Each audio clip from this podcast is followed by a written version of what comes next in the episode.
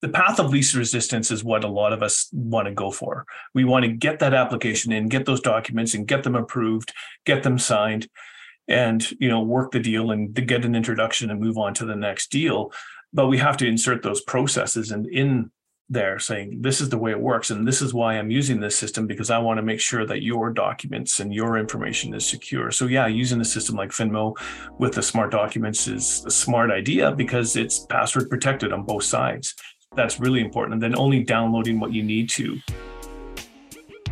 the most inspiring stories from today's most successful mortgage brokers. Join your host, Scott Peckford, on I Love Mortgage Brokering. Hey, Broker Nation, Scott Peckford here. Today on the show, I have Joe Tomkins. Joe is a mortgage broker as well as a technical trainer and integration specialist at Finmo. Thought we would get him on and talk about technology, about AI, we talked about mortgage brokers and the security risks that mortgage brokers are taking. We talked about bank account scraping. We talked about what he's seeing and is excited about in terms of technology.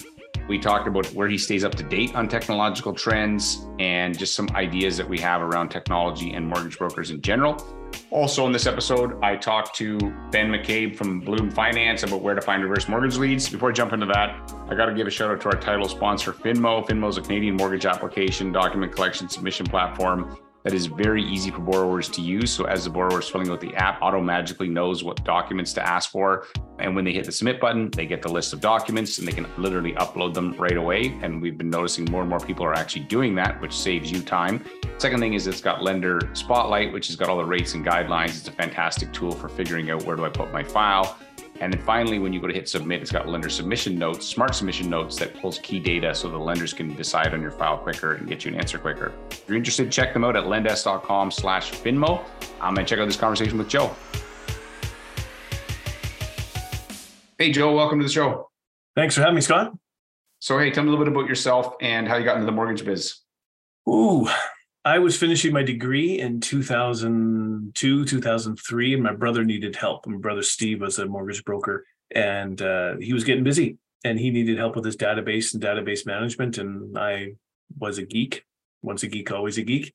And so I jumped in to help him organize it and do stuff. And next thing you know, I'm helping him clean up his files and organize. And I finished my degree and took the mortgage broker course. I loved the business, and uh, so I was working for him for up until 2007 when I bought them out. Right. Okay. So tell me about, so you have a very strong background in tech and understanding of sort of how all that and processes. And so we'll talk about those things. So have you always had that like interest in the technology piece as well as process, or is that something that you developed over time? Yeah. So technology for sure. It's part of my former life from the Canadian Army. I was a technician, electronics technician, and just loved it. And the processes we were taught for working on kit and taking things apart and putting them back together and fault finding and problem solving was awesome. So I took that. And then when you get into the brokering world, I saw how my brother and how he mentored me and he had his processes for doing things. And he was a big believer in write everything down whatever you're successful at, write it down and repeat it. And his go to line was, It's not rocket science, Joe. So that led to me starting a notepad of do this at this time and do this then. And this worked. And yeah, and then so the processes and technology, they just married together eventually, just made sense to do it. So I got some questions that I want to ask you around technology in the mortgage space. And so what have you seen change the most in the mortgage space in the last few years? I mean, you've been in the business for a while, just like me, but what have you noticed has been some of the biggest changes that have been for the good? Through COVID and everything that happened, I think people realized that their time is better spent providing a solution to their clients that is easy for them to use, meeting online, giving people the option to um, and we only have that option for a while you know by lots of people did it by phone. Now video conferencing if i tell clients you know when i was a mortgage broker do you want to meet online on video chat or do you want to come into the office? There's always oh we'll come into the office. Now it's like oh do you mind if we do it from home? Right? And that's what i'm hearing from everybody is that it's just the convenience. And so with convenience comes how do we make it easier for the client to do an application to collect documents? So the flow down from the top, and I, you know, from the top, I talk about the regulators and lenders and what we hear from them. It's security, documentation security and processes and what systems are you using and i'm hearing all that from from my side of the business being on the tech side now is they want to know that the systems we're using are secure and where we're storing stuff is secure and we're following the guidelines. And, you know, the mortgage brokering business has always been a little bit of the Wild West where we have so much access to so many different lenders and options, but we never really had to follow a strict guideline as to what systems we use in our business and what security settings. So you would see people using Gmail and Hotmail and you know, Apple Mail, all these different things. But now you've you really got to focus and you've got to make sure that your business is your business and you treat it like that and you use systems that are secure and provide a easy, good solution for your clients. And I think that's where I've seen the big change is that from the smallest brokers to the biggest brokerages, they're realizing that that is important. We need to have some good systems in place that we own and we control. Right. So tell me about what do you think is the biggest security risk that brokers and borrowers are taking and maybe not even aware of the risks? That you see? And then what's question one is what are the risks? And then question two is how do you mitigate or eliminate them if it's possible? Yeah. Uh, phishing attacks emails. Dumb that down for me. Is that like, hey, I'm a Nigerian prince. I got twenty yeah. million dollars, and is that like a phishing? Yeah, it's it's the it's the modern day version of. It. By that. the way, I've never got my money. I've sent my bank account info several times, and I've had no luck. I was always sad I never got one. and I got one one day. I'm like, where's this Nigerian prince, man? Like, no, why was he a night? You know, and he needs somebody he trusts that he just randomly met on the internet. I'm like, here's the thing: those things they must have worked sometimes, or they would not have done them. Like it exactly. wouldn't have kept going, right? So um, it may be a small percentage of the population, but somebody was falling for this whole. Oh, absolutely. You know, they just have a room full of people on the phone and doing it, right? And so if one out of a thousand number, they know it's a numbers game, you know, it is and absolutely they don't care. Thousand it's like it's like lead generation people. in the mortgage business, right? I mean, you just it's a numbers game. You know, you might close 10% of those. But I think the issue is security of documentation. So whether your clients are emailing you docs, where you're storing the documents, who has access to the documents, that sort of thing. That's to me is the biggest risk where you kind of cringe when you see somebody and where they're storing their things. It's like, got to be better. We have to be better with where we're storing our consumer information. I have some understanding of this, but certainly I'm not as well, much as you. But so, where shouldn't brokers be storing docs? Where are some places that we may think are safe but aren't really, or not compliant, not safe or not compliant, or both? You know what? On your computer, first of all, if you're using a laptop and you're saving your documents on your desktop or in a folder on your computer, I mean, you better have biometric login capabilities on that computer. And you can't just open it up and poof, there's your desktop and you can see all the information on there. You need to be using enterprise level cloud storage. So Google Workplace, Office 365, Dropbox Enterprise, those sort of things need to be used and only use one. I've seen so many people that will be, you know, have a Google Workplace account with Google Drive, and then they will pay for a Dropbox Enterprise account as well. So redundancy is a big thing that I always catch. But yeah, so for storage, it's if you have to download them to your computer, have a temporary spot where you store them and have a routine of cleaning that out weekly and making sure it's backed up and stored on your secure cloud storage somewhere. Google Workplace is fine, you think? Yep. Google Workplace is fine. They've put in uh, lots of provisions for multi-factor authentication, you know, for logging in and for what devices you use, and you can run a security check whenever you want. I'm flagged to do it monthly, so I do it monthly, and I've set up that reminder for our brokerage as well to, you know, do a Google mm-hmm. security check, make sure that there's no unauthorized access to your apps. And then, okay, so any other th- areas where brokers are taking risks and maybe not being aware of it, or how they send documents. So, like obviously, use an online portal like something like Finmo or some yeah. of these other upload platforms mm-hmm. uh, versus just emailing documents is obviously preferred. But any other things that you think? Yeah, obviously Finmo and the smart documents, and you know, the path of least resistance is what a lot of us want to go for. We want to get that application in, get those documents, and get them approved, get them signed and you know work the deal and get an introduction and move on to the next deal. But we have to insert those processes and in there saying this is the way it works and this is why i'm using this system because i want to make sure that your documents and your information is secure. So yeah using a system like finmo with the smart documents is a smart idea because it's password protected on both sides. That's really important. And then only downloading what you need to. Another great feature that people need to be taken advantage of, I think, is like the bank account scraping, where you can, like if a customer is doing a purchase, the client can log into Flinks, F-Links through the uh, you know, service that we have in Finmo. They can download their bank statements right into the deal. So there's no actual downloading of documents onto a computer, then uploading them to email or uploading them into a server. They just come directly from the bank right into that deal for you. And that's a big deal. And that's, again, reducing the amount of touches on it. And Strive Mortgages, who are great to work with, uh, they worked with our lender team over at Lendesk, and they accept documents right on submission now. And the important thing about that is, is for them, you know, think about it from a banking, a lending side of things, the least amount of touches possible on a document from the time that the client provides it to the broker to the lender is what they want to see. They don't want to see mm-hmm. stuff downloaded and uploaded and downloaded and uploaded and pulled apart and put back together. They want to see complete packages as quickly as possible upfront with the least amount of. So you're saying Strive has the ability through Finmo, you guys hit a button, and when you hit this application, the docs come at the same time. Mm-hmm. In Finmo, if you review the documents and you accept the job letter, pay stub, all the documents, etc. When you go to submit it to Strive, it shows you in the submission section saying, "Hey, do you want to submit these documents through to Strive?" Yeah, please, I do. So that right. under right into that deal portal gets all those documents immediately on submission. And then if you get new documents afterwards, you just go back into that submission and resubmit those follow-up documents right away. And it goes right into the portal. Talking about bank account scraping. To me, this seems like such a great idea, but it seems like it's very underutilized. And so let's not worry about what the people that aren't using it, because mm-hmm. the people that are using it a ton, what are they doing different and why are they having more people use it? Like if I was a mortgage broker and I'm like, I like the idea of bank account scraping, but I don't know how to either convince my client of it or walk me through what you'd recommend there. I would say, I mean, you're getting the bank statements first of all up to the last statement date. So, you know, if it was April 30th, we would have gotten them up to April 1st. So you're not getting those partial statements. So the client still has to get you that follow up interim statement. But what it does is, is it gets you the exact statement from the bank unedited. It has the logo, it has everything. It's like the bank mailed you those statements right to your mortgage broker office and put it right inside your deal. And that's a big deal because tracing that link right back to the bank for those bank statements, it provides a level of security to the lender that you're placing the mortgage with, saying, hey, well, you can see the direct chain of where that document came from. And here's their interim statement. The account numbers match up.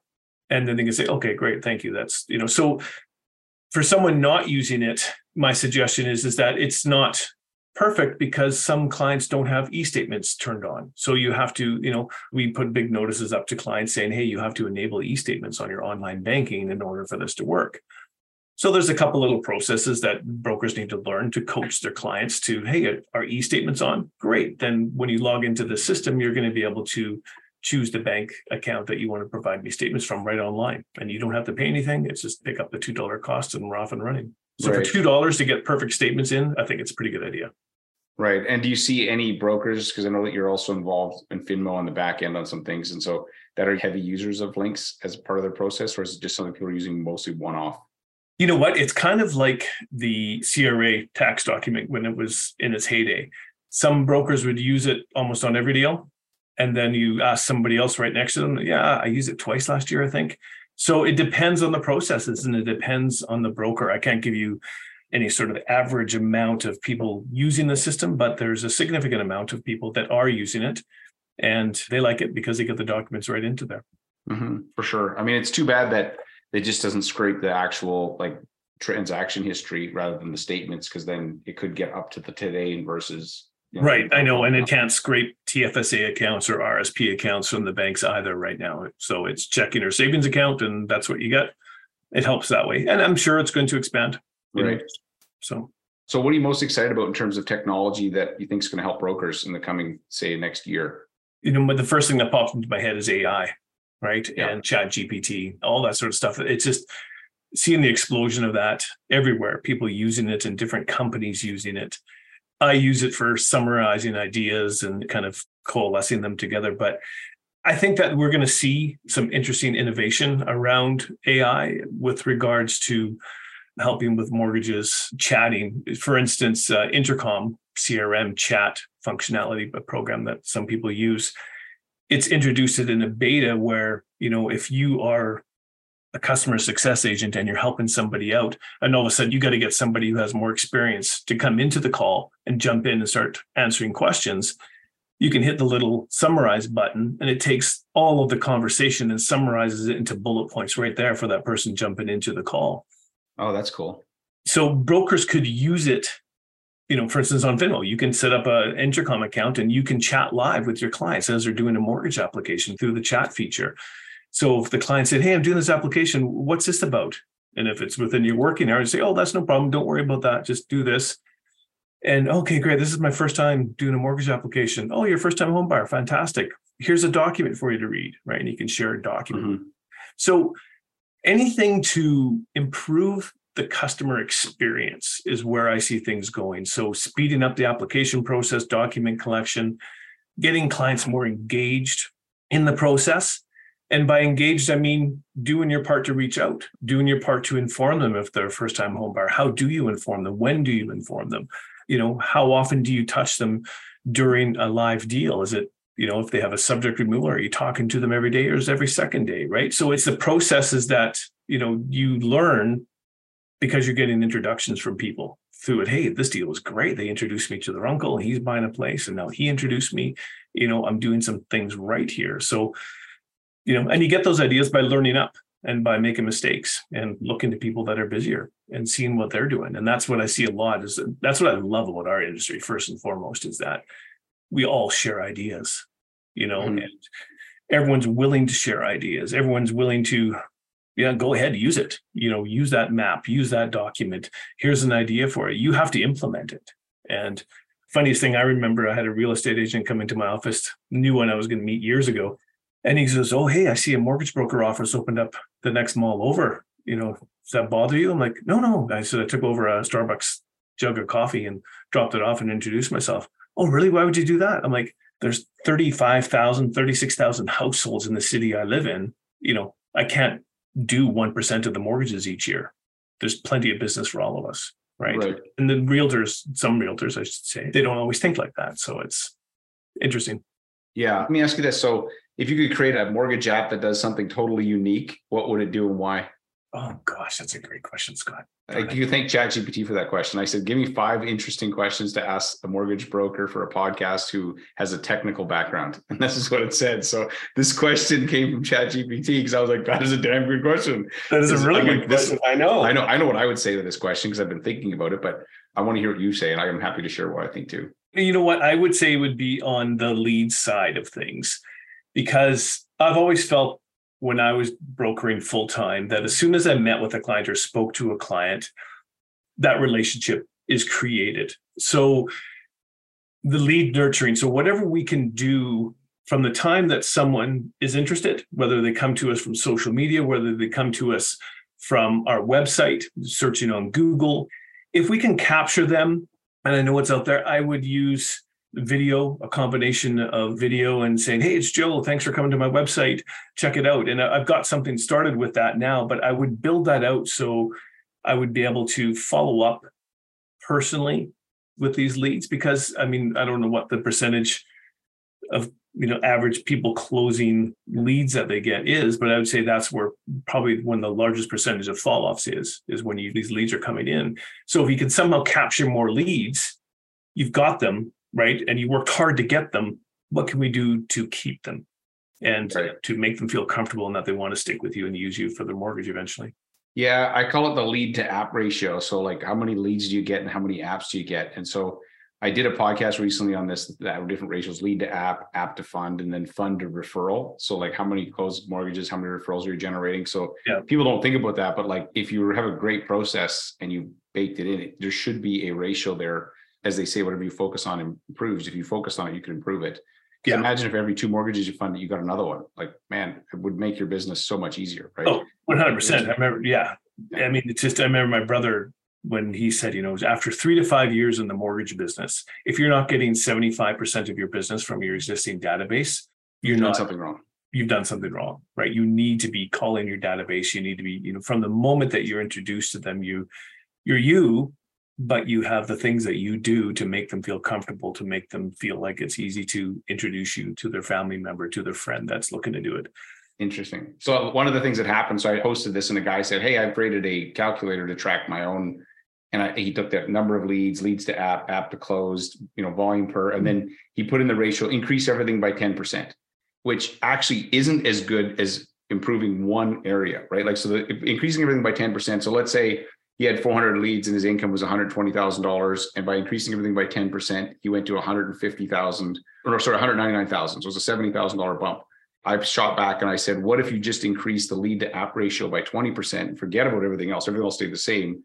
You basically go from 120 to 240,000. It's a $40,000 bigger jump by just focusing on that lead to app ratio. But Yeah. back to your point, if you do a better job on the front end, quality leads do matter. So, you know, depending where they're coming from. So f- focus on quality, but then focus on converting as many of those people as possible into apps. You will have a better business, I think. Like, Yeah. um, no question. So, um, Hundred percent going back to Finmo, that's, you know, the three in our analytics, the reporting section, the first phase of it that we launched was the lead to application, application to fund and lead to fund ratio.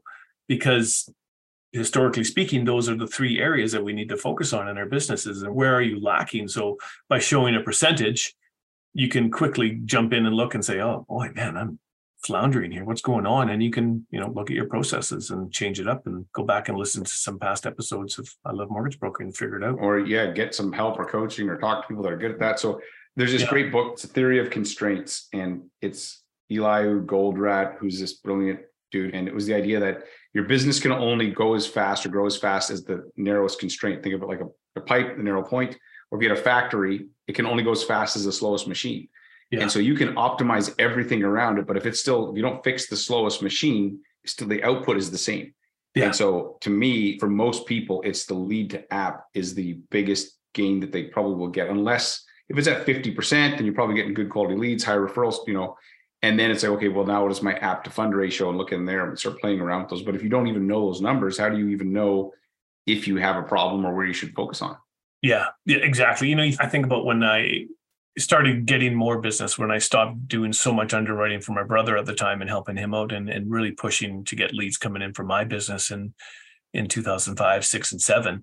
It was awesome, right? And he said to me, and remember, he said, Joe, he goes, you make, you know, 10 phone calls a week to business partners and you go out for at least five coffees. Your first six months of your life as a mortgage professional, you go out and meet with realtors, you make appointments with financial advisors, accountants, whomever, what your focus is, you work on them, you nurture them every time you meet with them, you inform them. You're going to become friends with some of them, and some of them are going to fall off.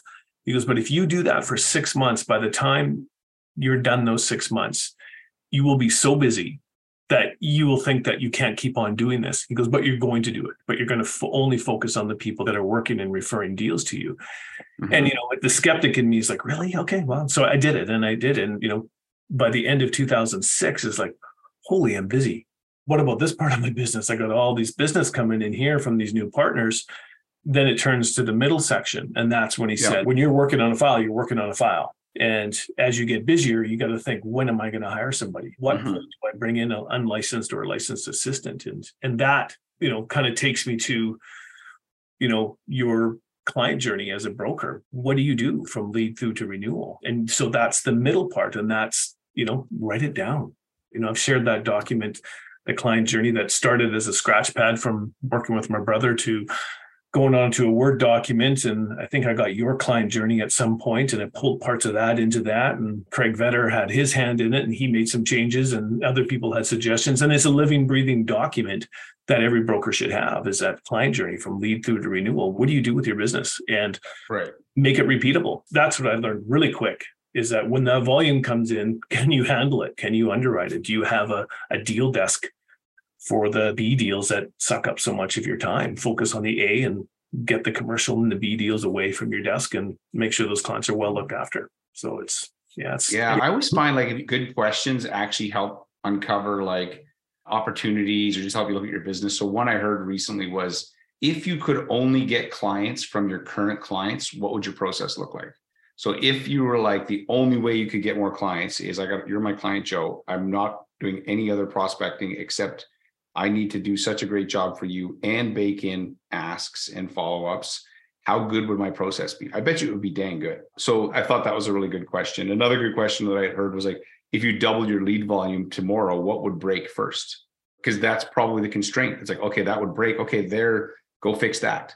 Right. Yeah. And so then by asking some of these questions, it gives you perspective that sometimes we, we forget to look at or we, we just don't notice. I think that's interesting. So, what do you do to stay up to date on latest technology trends and stuff in the mortgage industry? Like, what do you follow? Is there certain newsletters, blogs? Like, if I want to be more tech savvy, what stuff are you looking at? Oh, You know what? I really like the blog that uh, Zapier has. They talk about their integrations and how they link up, but it's really relevant. And they, they talk about, you know, growth in business and of course you know how to automate and, and help you with that growth. They have a great feed and they do a good job across youtube and twitter if you use twitter they have a good feed on there. I like some of the economists i gotta say that i'm a bit of a finance geek. I love benjamin tal's stuff and reading that few of the episodes that Ron Butler has done with you. I, I love his take on things. And I like actually like to go back to a couple of old episodes from like 2017 and see what he said came true.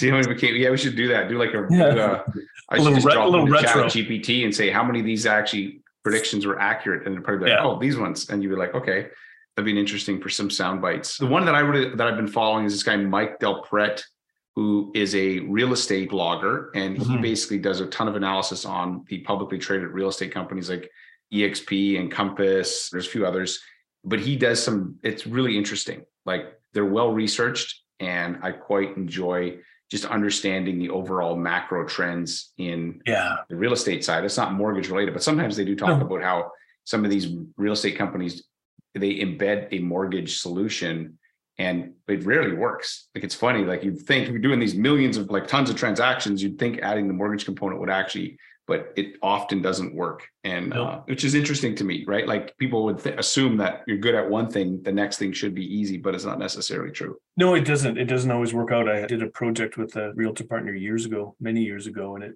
that just proved it. This won't always work. Another one I'd really like is um, Steli Efti from Close CRM real, real good thinker in the sales and follow up game, lead game. He's got some great stuff that he does that he recommends for people on when do you stop following up with a lead? And he says the only time the only time you stop following up is when they tell you to stop.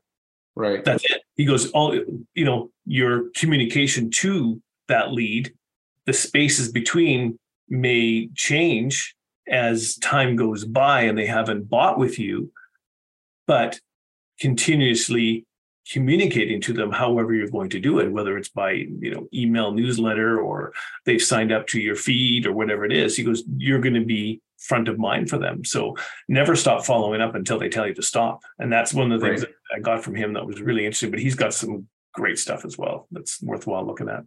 Yeah we, i've been using close for one of my businesses for like the last four years and i quite like it as a mm-hmm you know, for what it does. Like it's not a mortgage thing, but it is a pretty great sales CRM and uh, kind of has everything you need for that type of business.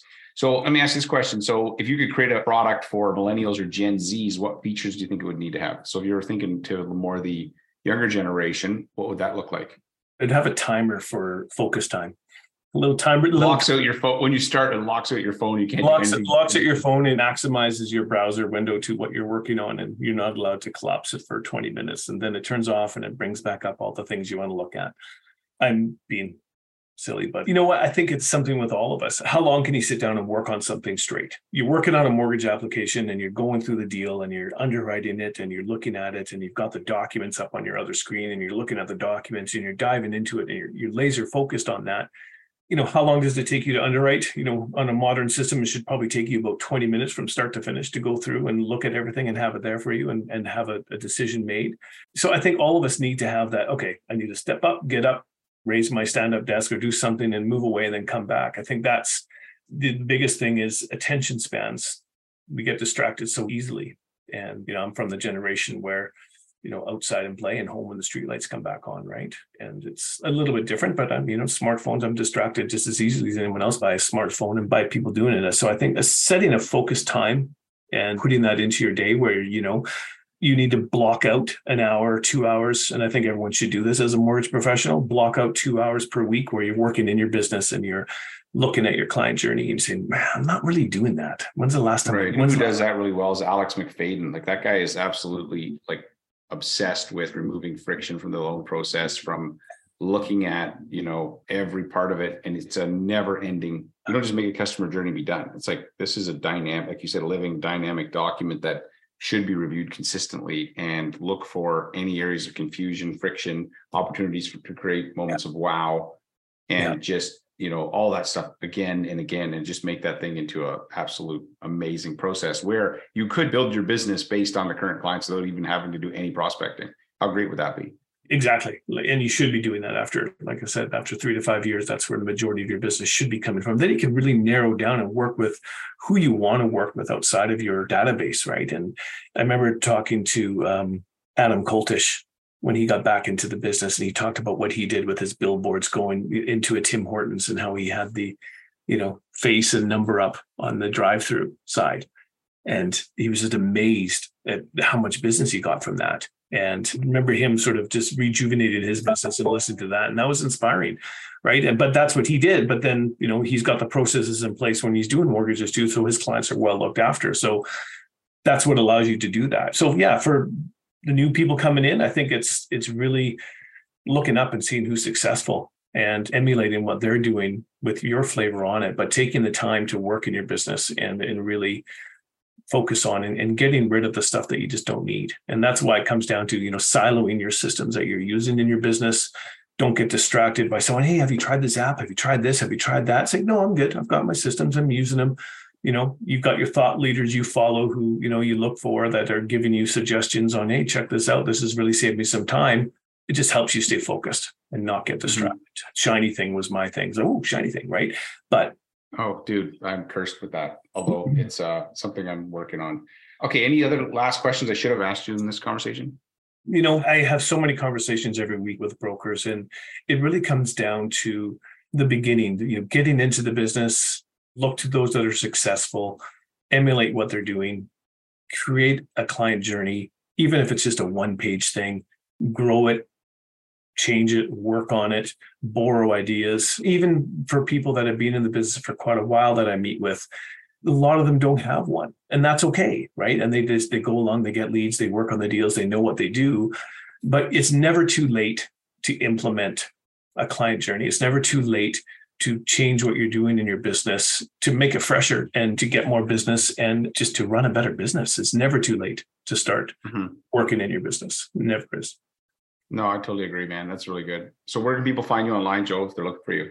Well, they can find me at joetomkins.ca, my mortgage broker site. I'm still licensed active. I'm working uh, with the team at Finmo and Lendesk and training brokers and helping them integrate their systems during the day and talking to mortgage clients in the evening and handing them off to my team to get them approved. So yeah, that's how. Right. Yeah, I know our team has had lots of great interactions and conversations with you with getting Finmo and stuff set up. So thanks for that. And uh, yeah, man, always good to chat. Love technology, love mortgages. These two things are like, you know, chocolate and peanut butter for me. It's like yeah. I can't find anything but I'd like talking about more than technology intersects with mortgage. Maybe sales and marketing. I guess those will be the that'll be like, you know, chocolate and ice cream. The fudge and ice cream would be like the marketing and sales. all of those things too, but they all combine, right? So yeah, they sure do. But no, Chat GP is taking away our marketing now. So we can just talk about, you know, technology and mortgages. Well, but I you still got to know how to use it. So like, you know, we're going to become editors, not creators where we mm-hmm. start there and then take the ideas and then you know thing is that if once everybody's using it then it's going to everything's going to look the same again and then you still need to differentiate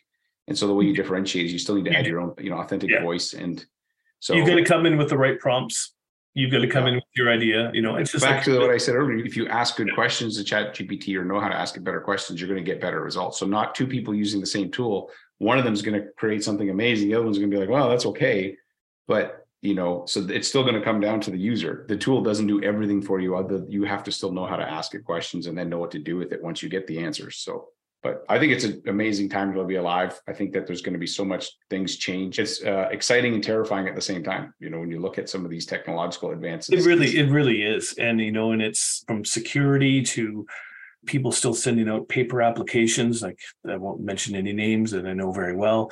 People just got to modernize. If you don't modernize and if you don't you know start doing these sort of things you'll be okay for a couple of years but eventually you're what's happened to my business? It's like well you've happened to your business right. I'll leave it on this thought. I saw a quote recently by a guy named dan martell who's a wicked smart saas guy and he said you're not going to lose your job to ai you're going to lose your job to a person using ai and i was like he's absolutely right. Yeah. The person using ai better than you is going to outcompete you. It's like if you think back to like when you know building houses and you had a hammer and nail and you got to hold up the nails and pound them in. Then somebody comes along with an air nailer where it's like dig, dig, dig, dig, and like that person is significantly more productive, doing the same job, but just so much more productive than you. That you can't possibly compete with the old tools. And so, nope, nope. you guys are listening. Yep. You've got to embrace this stuff. Don't be afraid of it. Nope, absolutely not. Good point. Okay, thanks, Joe. Thank you, Scott. Okay, peace out.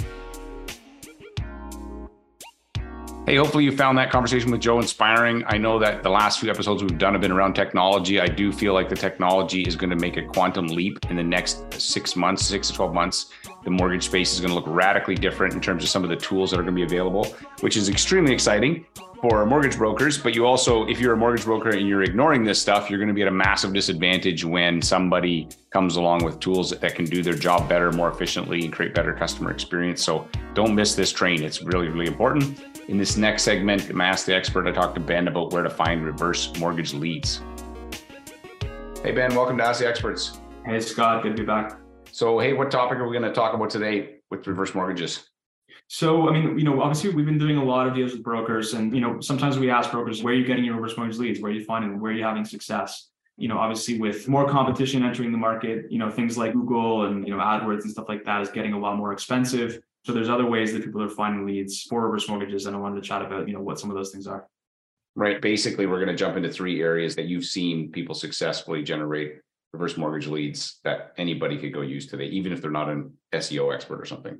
So, yeah. or they're not necessarily going to spend a bunch of money on that. Okay. So, what will be the first area where you see people being able to find these uh, reverse mortgage clients? So, I mean, this one, the first one almost goes without saying, but it really is the most powerful source of leads for a lot of folks is brokers' existing books of business, right? So, I mean, for example, we had one broker that actually closed four deals with us last month.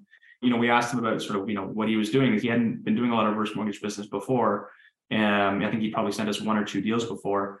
But what he did is he told us that in January, he did a scan of his whole book. And he's been a broker for a long time. He did a scan of his whole book. He basically identified everybody in his book that was over the age of 60.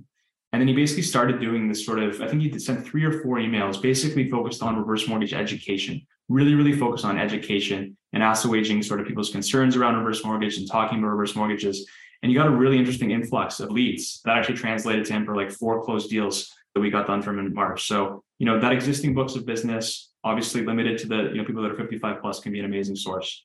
He segmented his database and just ran that marketing campaign to the 55 plus people in his yeah. list. Yeah. So it was emails or what did he send? Uh, yeah. You mentioned that he sent like three or four emails. Um, right. touching on different sort of topics around reverse mortgages. I think he set up a little landing page that was like specifically focused around reverse mortgages for himself. Um, yeah. and he had some good success with that. Right. Anybody sitting on a database right now, that's a great idea. If you've got a database with, you know, 55 plus clients, don't go, hey, do you want a reverse mortgage? Start just educating people about all of the nuance of it. And then if they're interested or they need it, they'll put their hand up. It's so important because a lot of people come into it with sort of negative perceptions of reverse mortgages, right? And the only way to deal with that and the brokers that are the most successful are totally education first. Right. Teach is good. Okay. So what will be the secondary you see people having success finding reverse mortgage leads? So some people have developed interesting sort of referral networks around the sources of need for reverse mortgage, right? In the same way that brokers establish referral sources around realtors, for example, because you're like totally well positioned, right source to the need mm-hmm. for a traditional mortgage realtors are maybe not in the same way a good referral source for reverse mortgages because it's sort of a different use case. But what are people that are close to the source of need? People like family lawyers, right? People that are dealing with things like separations or estate resolutions or inheritances, these transitionary moments in people's lives, which we talked about on a previous segment. You know, home care providers, you know, long-term care facilities, because sometimes one spouse is going into a long-term care facility, but one is staying at home. And you know, that's a very expensive proposition um, right. people that are providing services close to the point of need. Right. And even like uh, healthcare providers, potentially, like if, you know, so basically anybody that would be servicing those clients 55 plus and would be aware of a major financial yeah expense coming right? contractors or you know accessibility event you know people that sell like accessibility yeah all of a sudden you need to be able to put a wheelchair ramp on your house and like yeah. you know so stuff like that right or do some renovations because you have health concerns and you have to make some adjustments to your property. Yeah, find one vendor and become their broker of choice. Yeah, and find one vendor in every one of those categories. You know, yeah. at least one vendor that you can then start to partner with. That's a great idea. All right, so you got database and to target the 55 plus segment, service providers that solve problems for the 55 plus community. That typically would be a larger, you know, expense, not something they're just going to pay for on their credit card. So what will be the last kind of area you see people having success? So we've seen a lot of people have success with social media. I think when most people think about reverse mortgages 55 plus, social media might not be top of mind. And yeah, you're probably not going to find a lot of you know reverse mortgage customers on TikTok. but seniors are all over Facebook. Um, it's actually become a problem for Facebook apparently, where like they've got like user growth in sort of that older segment, but not so much in the younger segment. What we've found in our own experience advertising on in social media on Facebook and stuff like that is the leads are actually very low cost, and you have sort of decent targeting ability, you know, in those channels. Now the drawback, the drawback is that the leads that come from those channels are typically much earlier in their journey to actually closing on a reverse mortgage. You know, the, the, the level of intent, they might not be ready to immediately close on a reverse mortgage. But the thing about reverse mortgage leads that we've found over the last couple of years is that whatever situation caused somebody to click on that ad in the first place, or like you know look into a reverse mortgage. It's mortgage, probably not going away. It's, It's probably not- only going to get worse over time. seniors, it's not going to go away. It's probably going to get worse, right? Because they're not going back to work. Their income's not going to pick up. Their expenses probably are. So if you invest time, if you invest into nurturing campaigns, education campaigns, email campaigns over time, make sure that you're top of mind for that person when the time comes that they are ready to act. Social media can become, you know, a very, very powerful source of leads. Right. Yeah. But you again, you got to play a little bit the longer game, right? Which is true of a lot of content now is play the long game and it's very profitable. It's when you're trying to get in and out really quick. And we somebody's started probably, doing yeah, that, that makes and we started doing that a couple of years ago, and now we're really starting to reap the benefits from it. Right. Because you've been stuck with it. Okay. So any kind of final thoughts on this on finding, you know, suggestions for brokers who are like, hey, where do I find some more reverse mortgage leads? Yeah, I mean, this, I think obviously like you might not be finding a lot of reverse mortgage customers in the same place that you're finding, you know, traditional mortgage customers, different places, but positioning yourself kind of close to the source of need for capital, the things that cost people money, you know, in retirement, that's a great place to find leads. Obviously, your existing database, if you have one focused on 55 plus customers, things like social media, if you're willing to invest in one sort of a longer term nurturing effort, can be a great source of low cost leads. Right. I think it's awesome. So if you guys are listening to this, go check out Ben and his team at bloomfin.ca, the reverse mortgage company. You guys have been growing like crazy and uh, they can help you with putting these together. They got two scenarios. One, they can actually just take the client because they understand the product really well and they will walk the client through to explain how it all works and then pay you as if you did the file yourself. Or if you want to be more hands-on with the client, you can do it that way. So it's fantastic. Ben, thanks for chatting with me, man. These are some really great ideas. Thanks a lot, Scott. All right. Thanks again for listening. And hopefully you got inspired from my conversation with Joe and with Ben. If you're listening to this, I encourage you to go to ilovemortgagebrokering.com. You can set up a free power search account and you can keyword search all of our past episodes and you can talk about, look for technology, you can look for reverse mortgage, any topic you can think of. We have had probably multiple conversations and experts talk about it. You can jump right to those parts of the episodes and go into full screen mode. You can actually see all the words and text. So if somebody says something that sounds like a great script, just copy it, copy, paste, apply it to your business. Check it out at ilovemortgagebrokering.com. And thanks again for listening to this episode. This is an I Love Mortgage Brokering production.